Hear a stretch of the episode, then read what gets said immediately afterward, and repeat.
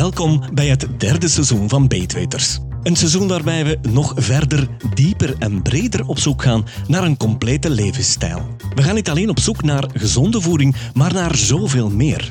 We willen alle lagen en alle facetten ontdekken. Met nog meer informatie, nog meer gasten en nog betere informatie. Welkom bij Beetweters. Ik wil bij deze de luisteraar waarschuwen dat we op heel hoog niveau gaan. Ik verklaar mij nader. We zijn ooit begonnen met eiwitten, koolhydraten, vetten. Heel simpel. We hebben het zelfs over het gevaar van koffie gehad, acrylamide. Maar nu gaan we een hele grote stap vooruit zetten. Daarom waarschuw ik de gevoelige luisteraar, want we hebben heel lang dit onderwerp gemeden, zeg maar. We hebben het nooit willen hebben over voedingssupplementen, Sven.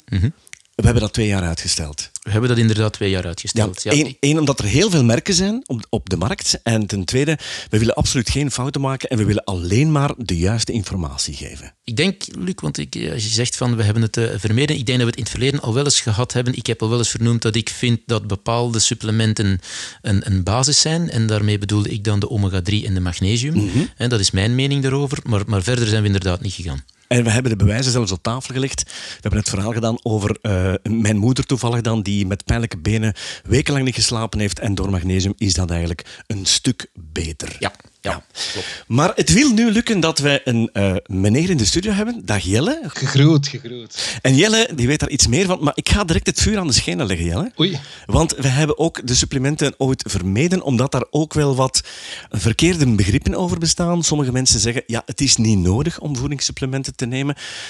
En het is veel te duur, krijgen we ook al wel eens een keer te horen. En ik ga ervan uit dat er ook andere meningen zijn dan de die. Laat ons dat eerst van tafel vegen.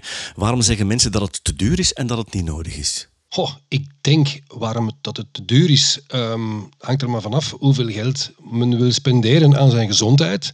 Ik denk, uh, mensen spenderen veel geld aan, enfin, aan, aan de hobby's, aan uh, op reis gaan, aan de auto, aan weet ik veel wat. Maar als het neerkomt op de gezondheid, zijn wij hier in België wel wat verwend. Want dat is niet helemaal gratis, maar toch zeer goedkoop. En er is ook een grote terugbetaling op de geneesmiddelen. Uh, dus ja, dat klopt dan wel, dat voedingssupplementen, daar zit dan geen terugbetaling op. En dat, ja, dat heeft een kost. Alles heeft zijn, heeft zijn kost. En, en die ontwikkeling is, is niet... Uh, enfin, de ontwikkeling van de topproducten, uh, zal ik maar zeggen, dat is ook niet goedkoop. Dus ja, dat, dat komt met een prijs. En, mm -hmm. en voor sommigen is dat te veel. Ja. Helaas. Zijn er twee dingen die meespelen? Enerzijds inderdaad die terugbetaling, eh, maar het is een kwestie van keuze, neem ik aan.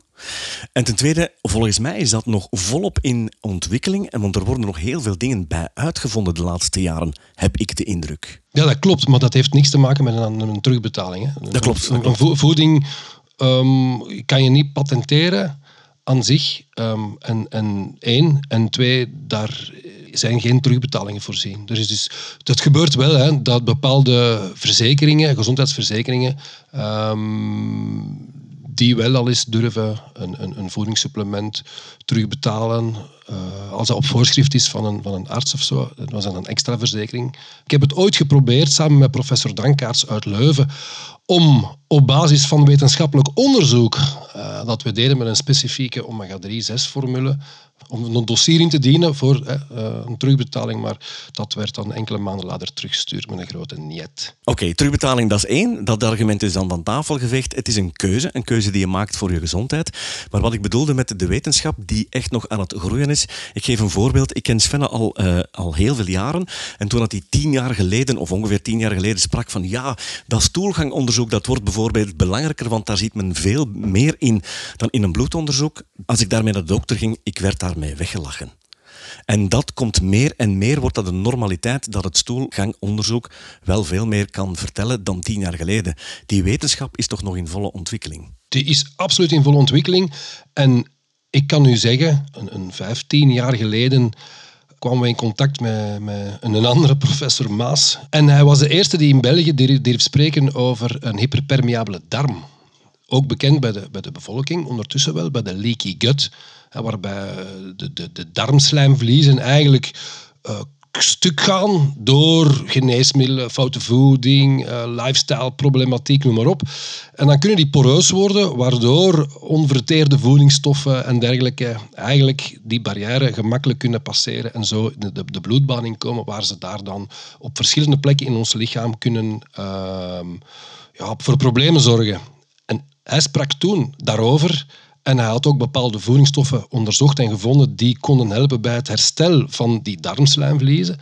Maar als we daarover spraken richting de reguliere geneeskunde, ja, dan werd hij weggelachen. En, en, en ik denk zelf dat hij ooit de prijs gekregen heeft van de kwakzalverij in Nederland en dergelijke. Ja. Maar nu zijn we 15 jaar later en nu vol, hij, is, hij is weggetrokken. Hij is uh, naar Thailand. Hij is de liefde gevolgd naar Thailand. Hij heeft daar een leerstoel. En uh, heel de wereld zit nu met grote oog te kijken naar elke studie die hij publiceert. Want dat zijn er, dat zijn er heel veel. En, en hij wordt nu enorm, enorm hoog ingeschat, uh, wetenschappelijk ingeschat op dat vlak. Dus om maar te zeggen. En nu wordt hyperpermeabele darm steeds meer en meer als een, een, een, een allez, normaal. Het, het wordt uh, beschouwd als. Het is, het is bespreekbaar. Ja, het is een bespreekbaar onderwerp geworden. En 15 jaar geleden was het absoluut niet. En nu wel. Dus er is wel degelijk een verandering uh, gaande. Jij bent dagelijks de baan op, want jij zit helemaal in die supplementenwereld, zal ik maar zeggen. Kom jij ook vaak die argumenten tegen dat mensen toch gaan discussiëren over iets waar jij dan heel diepgaand wetenschappelijk onderzoek hebt over gedaan? Een goede vraag. Ook, ook daar krijgen we steeds meer begrip, ook van de professionals, die nu toch wel inzien dat we met onze gezondheid, dat we, moet ik nou nu zeggen, dat we alleen met alleen medicatie, bij wijze van spreken, dikwijls uh, niet voldoende gezondheidsproblemen kunnen aanpakken. En dat preventie steeds belangrijker wordt. En dan start dat gewoon bij gezonde voeding. Hè. Um, maar uh, voedingssupplementen spelen daar dan, kunnen daar dan ook een belangrijke rol in spelen in, uh, in dat traject. Dus uh, wat dat betreft zie ik ook wel weer een, een, een, een, een, een, een, een kentering eigenlijk dat de, de gezondheidsprofessionals ook steeds meer openstaan om bepaalde goede wetenschappelijk onderbouwde info te willen lezen en te willen aanvaarden als een op te nemen in, in een behandelplan, bij wijze van spreken. Ik denk dat ook uh, ondertussen farmacie er een beetje opgesprongen is, want ze, ze weten ook wel dat er, ja, de markt van de voedingssupplementen groeiende is. En ik denk dat je dat misschien wel kan beamen, dat, er, dat het toch wel groeit. En dat er meer en meer mensen bepaalde supplementen nemen en dat er een bepaald geloof in is. Maar als ik, als ik nu bijvoorbeeld een apotheek binnenstap, dan is dat eigenlijk voor een groot deel, hetgeen dat je daar, daarvan voorziet, is eigenlijk een supplementenwinkel. Hè. Ik bedoel, dat ligt daar vol nu met, met magnesium en met, met uh, zaken, met, met de cranberry voor als je een blaasontsteking hebt en die zaken. Dat zijn eigenlijk allemaal de gewone voedingssupplementen die er, die er vroeger waren, uh, maar die dat je ergens in een natuurwinkel of zo moest gaan kopen, die dat nu gewoon bij de apotheek liggen. En dan ja, achter, als je zegt van ik heb een receptje bij, dan krijg je de geneesmiddelen dan ergens uh, helemaal van achter liggen. Uh, maar, maar dat is, is, eigenlijk een beetje supplementenwinkel geworden. En mijn, mijn vraag is dan, de voedingssupplementen die dat dan bij de apotheek verkocht worden, zit daar dan een verschil in tussen diegenen die bijvoorbeeld in de natuurwinkel verkocht worden? Oh, het hangt er maar een beetje vanaf. Ik, sommige merken zal je vinden in beide, zowel in de natuurgezondheidswinkel als bij de apotheek. Wat wij bijvoorbeeld wel merken is, wij hebben ooit uh, een aantal jaar geleden een, een voedingssupplement ontwikkeld. Het gaat over cranberry. Hè. Ja. Dat is opgenomen geweest in, in een aantal zeer grote studies bij ouderen, in oudertehuizen, om te kijken uh, of dat het een effect of een bijkomend effect heeft, of in vergelijking met zelfs antibiotica bij recurrente uh, terugkomende blaasontstekingen.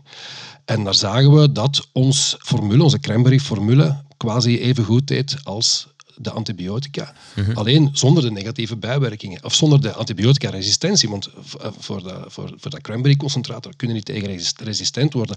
Alleen was het een formule waar we gebruik maakten van uh, de, de, schil, het vruchtvlees, uh, -hmm. De pitje, de, de steel. Dus het was een beetje een, een, complex van het geheel van de cranberry. En, en, en dat liet dan het goede resultaat zien. Mm -hmm. Maar dan zie je natuurlijk wat er dan in een apotheek komt te liggen in, in, in, in en masse, bij wijze van spreken, zijn dan producten die alleen maar gedroogd sap zijn of zo. Ja. Die eigenlijk niet die kwaliteiten bevatten van die gehele cranberry, maar ze verkopen het wel voor dezelfde toepassing. Ja. Gebaseerd op wetenschappelijk onderzoek dat uitgevoerd werd met dan hè, dat specifieke ja, formule. Maar daar haken ze dan hun karken aan vast en dan denk ik, ja, wij doen bij wijze van spreken de studie en, en, en de, grote, de grote jongens um, gaan het dan uh, kunnen verkopen bij een apotheek. Mm, maar dan heb ik dat wel een beetje moeilijk mee.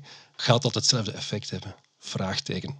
Je zegt, wij doen een bepaalde studie. Jij hebt een bedrijf. En wat doet jouw bedrijf precies? Ons bedrijfje Springfield is een wetenschappelijk georiënteerd bedrijfje dat uh, gespecialiseerd is in de ontwikkeling, de verkoop en de communicatie van nutraceuticals. En nutraceuticals, dat is een beetje de tegenhanger van pharmaceuticals. De nutraceuticals, dat zijn eigenlijk voedingssupplementen met een eigen wetenschappelijke onderbouwing.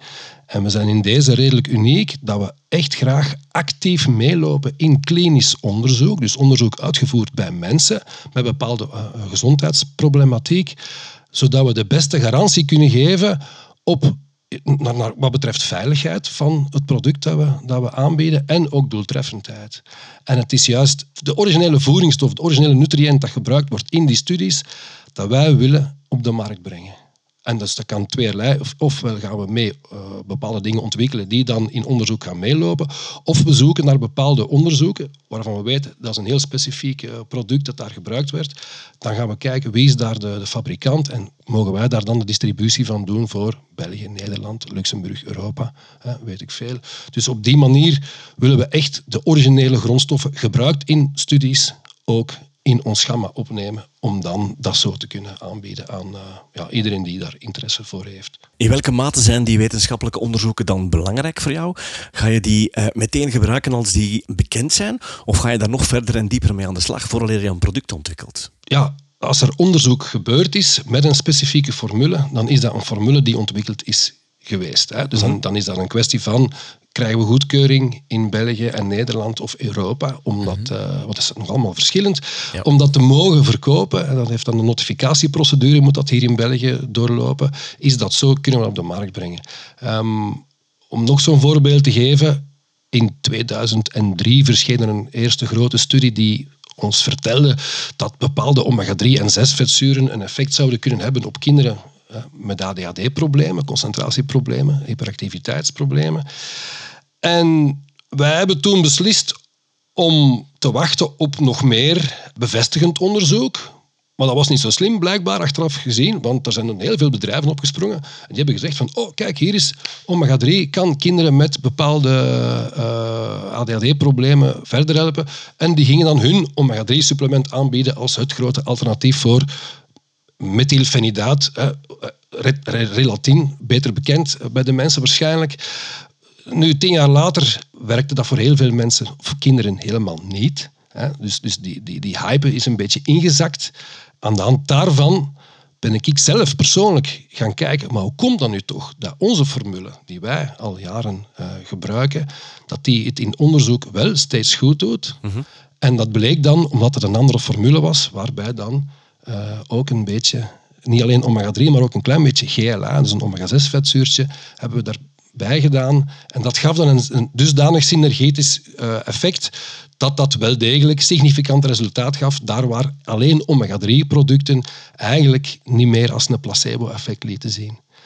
En dat heb ik dan in een onderzoek gegoten, in een review-onderzoek, dat zijn vorig jaar gepubliceerd uh, in een vakblad. De vraag lag op mijn lippen, uh, Jelle. Zijn er bedrijven die dan zeggen van er is een bepaalde formule, die maken er een bepaald afkooksel van dat erop lijkt, die gooien dat op de markt, maar dat is helemaal niet zo efficiënt als ze eigenlijk beloven dan? Dat is een beetje het probleem. Hè. Dus niet alleen bij die cranberry zagen we dat, dus bij die omega-3 zien we dat ook. En dat is ook de reden waarom dat wij erop hameren en waarom dat wij die wetenschap zo belangrijk vinden. Ja.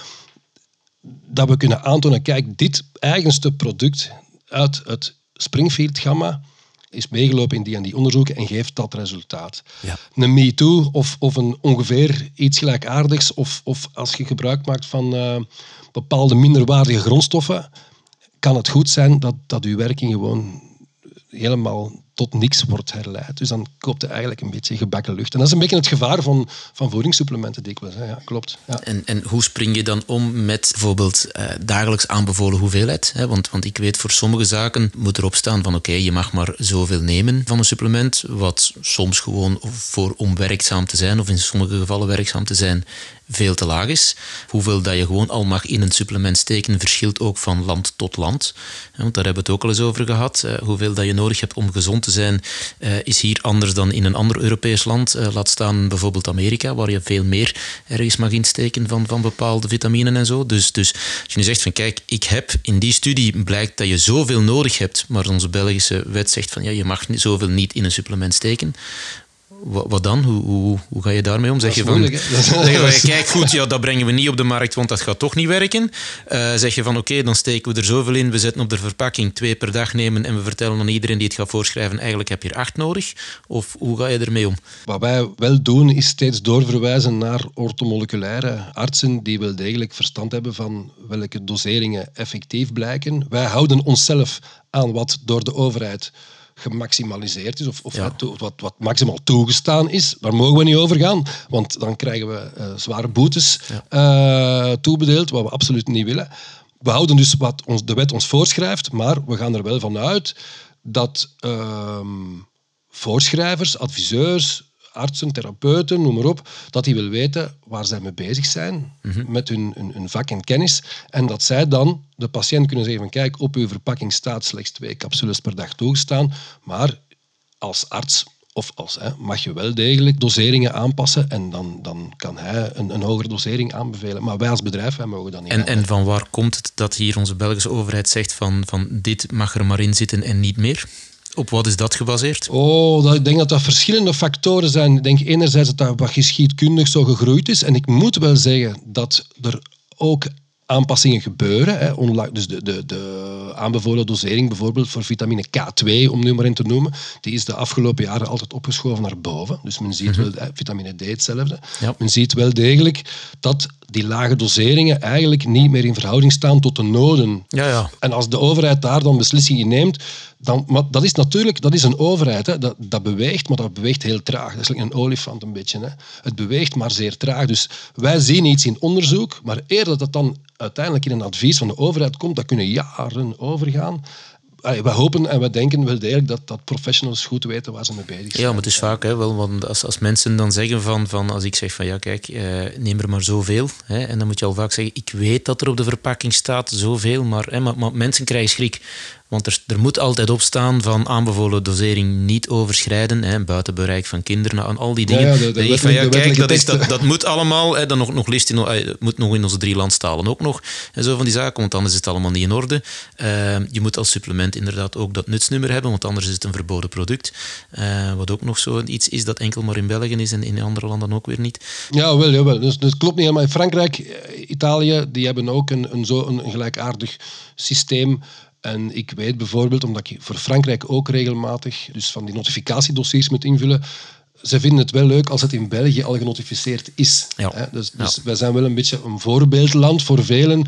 Als het in België genotificeerd is, dan, ja, dan is het in orde. Dus, uh, enfin, het, is, het is misschien niet leuk, maar het is misschien dan ook weer wel een voordeel. Nee, maar, maar het is ook een beetje ja, een beetje in, in deze tijd een beetje belachelijk. We hebben het internet. Er zijn zaken die dat je in, in België zogezegd niet mag verkopen omdat ze geen notificatienummer hebben.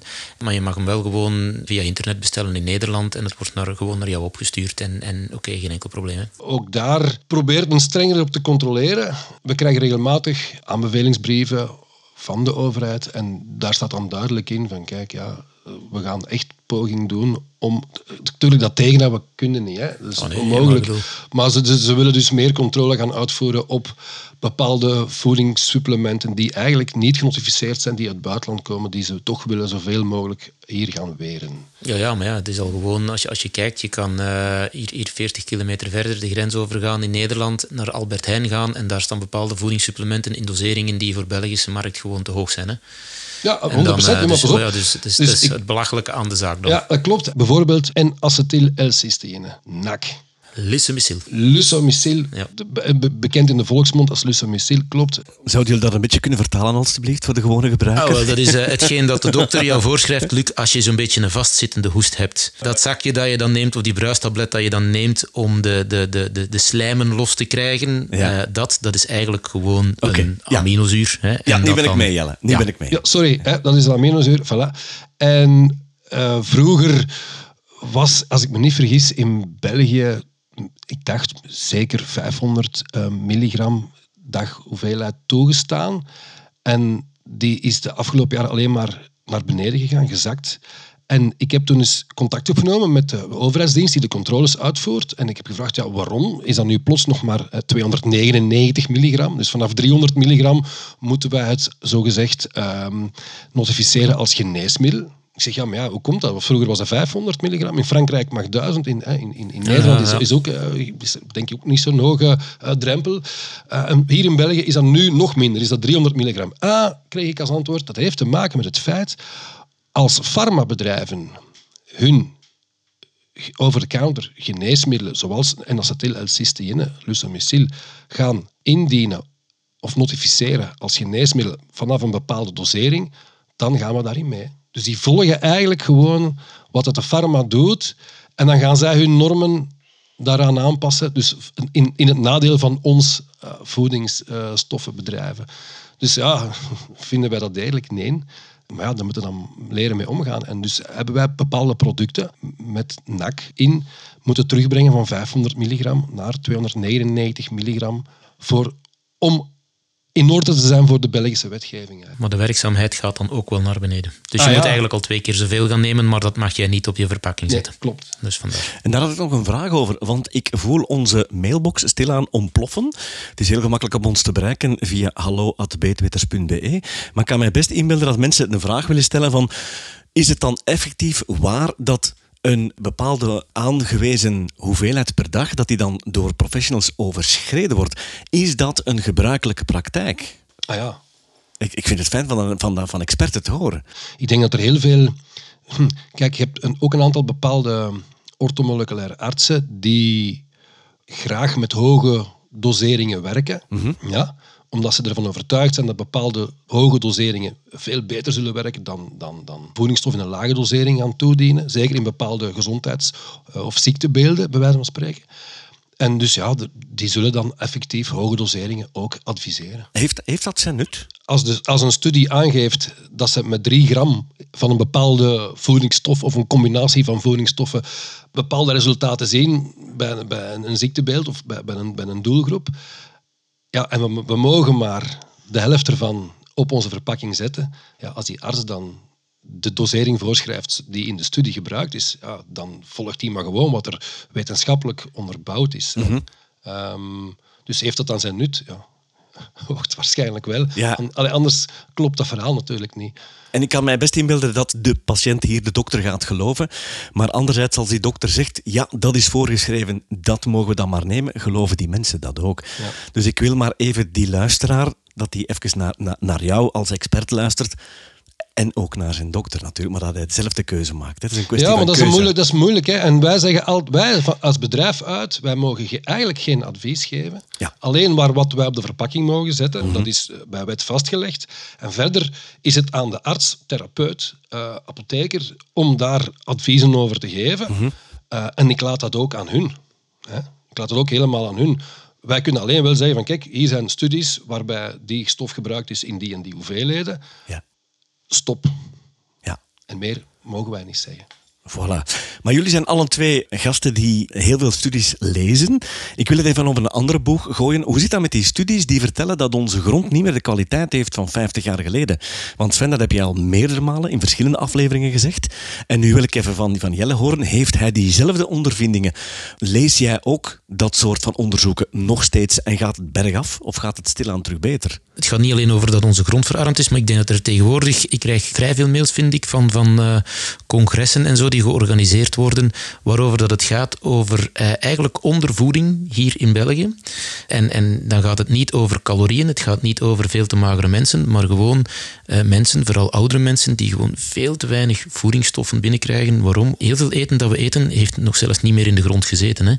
Ik bedoel, moet tegen mensen tegenwoordig zeggen, als je zegt van ja, kijk, soep, heel goed, heel gezond, dan moet je gaan uitleggen dat zo de Royco-soep eigenlijk geen soep is. Ik bedoel, poeder waar we heet water over gooien, dat kan lekker zijn, maar er zitten weinig dingen in die nog in de grond gezeten hebben. En de bodemuitputting, dat is geen geheim. Hè. Ik bedoel, dat is zelfs ondertussen denk ik wel algemeen geweten, denk ik, dat dus, dus, dus bepaalde mineralen en zo, dat is tot, tot 50% minder dan in de jaren 50, 60 bijvoorbeeld. Als we dat vergelijken, er zijn studies geweest die dat gemeten hebben toen en, en elke zoveel jaar opnieuw gemeten hebben en dan komen we nu uit... Um, uh, ja, dat er, dat er uh, het mineraalgehalte van bepaalde granen, hè, waaronder zink, koper, ijzer en magnesium, door die uh, intensieve landbouw gedaald zijn van 20 tot zelfs 50 procent in de bodem. Dus dat daar het probleem eigenlijk al ontstaat. Dat is ook de reden waarom dat je nu... Um, ik heb een bevriende arts, dokter Boydens, die heeft een, een, een VZW opgericht om terug aan regeneratieve landbouw te doen, of, of, om terug meer aan regeneratieve landbouw te doen. Hij heeft een aantal mensen onlangs op een congres uitgenodigd die daar kwamen over spreken, hoe dat we de landbouw terug moeten gaan, uh, ja, hoe moet ik zeggen, heruitvinden is een groot woord, maar terug opnieuw moeten gaan, moeten gaan doen op een, op een dusdanige manier waarbij we de bodem terug heel fertiel kunnen krijgen, waardoor de voeding die we opeten ook terug de, de, de, de goede waarde bevat aan vitamine, mineralen, uh, noem maar op. En dat is nu met de intensifiering van de landbouw de afgelopen 50 jaar ernstig uh, achteruit gegaan. Hè? Ja. Op welke tijdspannen kunnen we dat repareren, denk jij? Stel dat we met z'n allen heel collectief de zaak gaan, gaan verbeteren.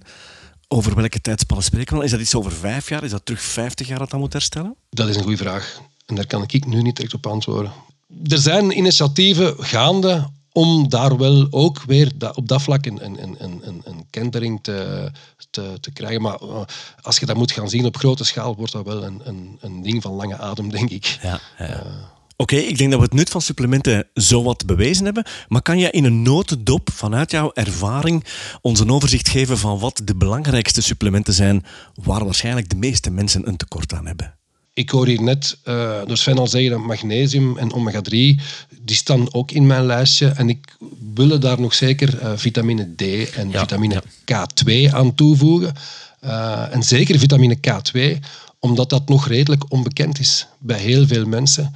En die heeft toch wel enorme gezondheids instandhoudende of gezondheidsbevorderende eigenschappen. En, en daar hebben we ook heel veel mensen, ik, ik, wil niet zeggen iedereen, maar toch heel veel mensen hebben daar een, een, tekort. En als we dat tekort kunnen gaan uh, aanvullen, dan ga je zien dat er heel veel uh, zaken uh, op gezondheidsvlak een stuk beter zullen gaan. En dan, dan, dan, dan link ik dat aan botgezondheid en, en, wordt ook, ook, ook, nooit getest, hè? vitamine K of K2 in een bloedonderzoek, in een gewoon bloedonderzoek wordt dat nooit getest. Nee, dat is ook niet dus, zo evident om dat te testen, maar, maar het, het, het kan nu wel blijkbaar. Um, maar in een standaard onderzoek wordt het nog niet getest. Nee. Maar ja, datzelfde met omega-3 wordt ook niet getest in een standaard onderzoek. En coenzym Q10 wordt ook niet getest in een bloedonderzoek.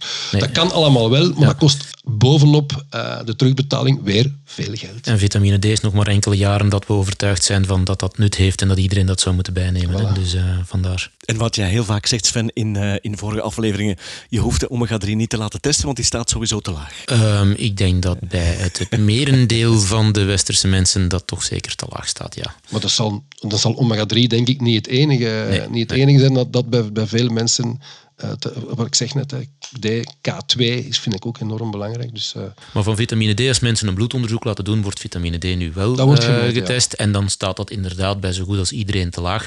Maar artsen zijn nu al wel degene die zeggen van oké, dit zou mogen bijgenomen worden. Dus dat is eigenlijk al, wordt al door artsen gezegd. Terwijl dat de meeste artsen ja, magnesium of omega-3 nog, nog absoluut niet ja, gaan testen. Ja, ze testen het wel magnesium, maar, maar ja, weet je wat ik daarover gezegd heb? Van dat het niet echt een goede indicatie indicatie is of dat je nu wel of niet uh, voldoende magnesium hebt. Hè. Ja, plus bijkomend, en dat wordt nu ook door die mensen meer en meer ook toegegeven, ze kennen er gewoon niks van. Echt, dat wordt in de opleiding te weinig, komt dat aan bod, of bijna niet. Voeding komt bijna niet aan bod in, in, in, de, in de reguliere klassieke artsenopleidingen. En ik geef nu zelf toch redelijk wat lezingen voor kinderpsychiaters uh, over het nut van omega-3 en 6, uh, al drie in combinatie met methylfenidaat bij kinderen met ADHD. En als ik dat tien jaar geleden over begon, dan trokken die allemaal heel grote ogen en, en dan bekeken die mij van oei, hè, van welke planeet komt die? Omega-3, visoli en dergelijke. Gaat dan nu die kinderen toch iets kunnen bijbrengen of niet? Of wel? En nu doe ik dat opnieuw. En nu zijn er toch heel veel van diezelfde mensen die zeggen, ja, maar moeten we dan eens niet eerst kijken naar de voedingsstatus? En, en dat ik denk van, ja, eindelijk, kijk, er beweegt wat op dat vlak. Dus ik kan dat alleen maar toejuichen. Dus, op dat, dus dat, maakt me eigenlijk wel, dat stemt me eigenlijk wel gelukkig en vrolijk. Er is een mensen beginnen toch wel, wel, wel eh, anders te kijken naar... Er liggen al terug op het bord nu. Wat lijkt me heel interessant om daar eens eh, een, een, andere aflevering aan te wijden over, over kinderen en voeding, want dat hebben we eigenlijk nog niet zo heel veel gedaan. Maar goed, tot slot, ik vertegenwoordig de normale mensen in de straat die er eigenlijk niks van weet. Stel dat iemand naar deze aflevering zit te luisteren en die is ondertussen overtuigd dat onze bodem niet meer dezelfde mineralen heeft dan 50 jaar geleden, dat zijn voedingsschema niet altijd optimaal is en daarvoor uit de grond komt, meestal wel uit een pakje of uit de plastic of uit een diepvries. Maar waar beginnen we, Jelle? Waar gaan we de bomen door het bos kunnen zien op gebied van supplementen? Waar starten we? Oké, waar we starten, en dat wil ik even meegeven, waar we starten is in ons bord. Als je weet dat 70% van de mensen niet voldoen aan de standaard voedingsaanbevelingen die door de overheid worden aanbevolen, dat gaat dan over 200 eh, gram groente, 2, eh, 3 stukken fruit per dag, zoveel gram omega-3 of, of, minstens één keer per week vette vis. Als je weet dat daar meer, veel meer dan de helft van de mensen niet aan voldoet, dan zou ik zeggen, ja, begin dan daar. En, en dan als er dan toch bepaalde voedingsstoffen willen bijgenomen worden, uh, of, of, nutriënten willen bijgenomen worden, ja, dan, dan altijd kijken naar de bedrijven, in, in hoeverre dat die uh, de wetenschap effectief volgen, of, of misschien ook deelnemen, zoals wij dat dan doen, um, aan wetenschap. En, en zijn die, die producten genotificeerd? Want dat geeft dan toch ook al een beetje een zekerheid dat dat toch minimaal, dat dat toch in orde is. Dat er geen stoffen in zullen zitten die niet, die niet kunnen of die niet mogen. En, en verder heel veel zelf lezen, opzoeken, uh, podcasts luisteren zoals deze. Ik wou net zeggen, ik wou net zeggen Sven, dan zijn we terug bij het begin. Helemaal mhm. aflevering 1, 2, 3 en 4. Mhm. De basis van de basis, de werking van koolhydraten, eiwitten en vetten. Mhm. Daar zijn we dan terug een beetje bij aanbeland. Ja, maar dat is ook mijn inleiding voor die, voor die, voor die kinderpsychiaters. Hè. Ja. Van back to, terug, helemaal terug naar, naar, die, naar die voeding. Wat, onze macro- en onze micronutriënten. En hoe zit dat in elkaar en waarom zijn die belangrijk? En wat, wat doen die allemaal in... Enfin, jullie hebben het waarschijnlijk uitgebreid al gehad in aflevering 1, 2, 3 en 4. Ik nodig u uit, Jelle, om ze allemaal... Um, staat er nog een stuk of 60 achter. Dat, dat, dat, dat, staat als een huis. Ja. En ik denk uh, dat dat zeer belangrijk is om, om van daar te starten. Ik wil het in een volgende aflevering met jou wel hebben over de kinderpsychiaters. Graag. Mag ik jou voor de rest van harte bedanken voor deze aflevering. Het nut van supplementen. Heel laagdrempelig, denk ik. Of zijn we iets vergeten te vertellen? Nee, en als dat zo is, dan uh, is dat voor een volgende keer. Dan, dan, dan, zullen de vragen nog wel komen, denk ik, Luc. Dus uh, ze kunnen jou altijd bereiken via de, de, de mail. Hè? De sociale media. Ehm, we vragen om alstublieft uh, Instagram te liken en, en uh, mail te sturen naar hallo.beetweters.be. Dat stemt ons vrolijk en dat geeft ons zoveel inspiratie om nieuwe afleveringen te blijven maken. Jelle Derft van Springfield, van harte bedankt dat jij hier wou zijn. Bedankt voor de uitnodiging en uh, hopelijk tot een volgende keer. Tot de volgende, mag ik iets ook van mij. Tot de volgende.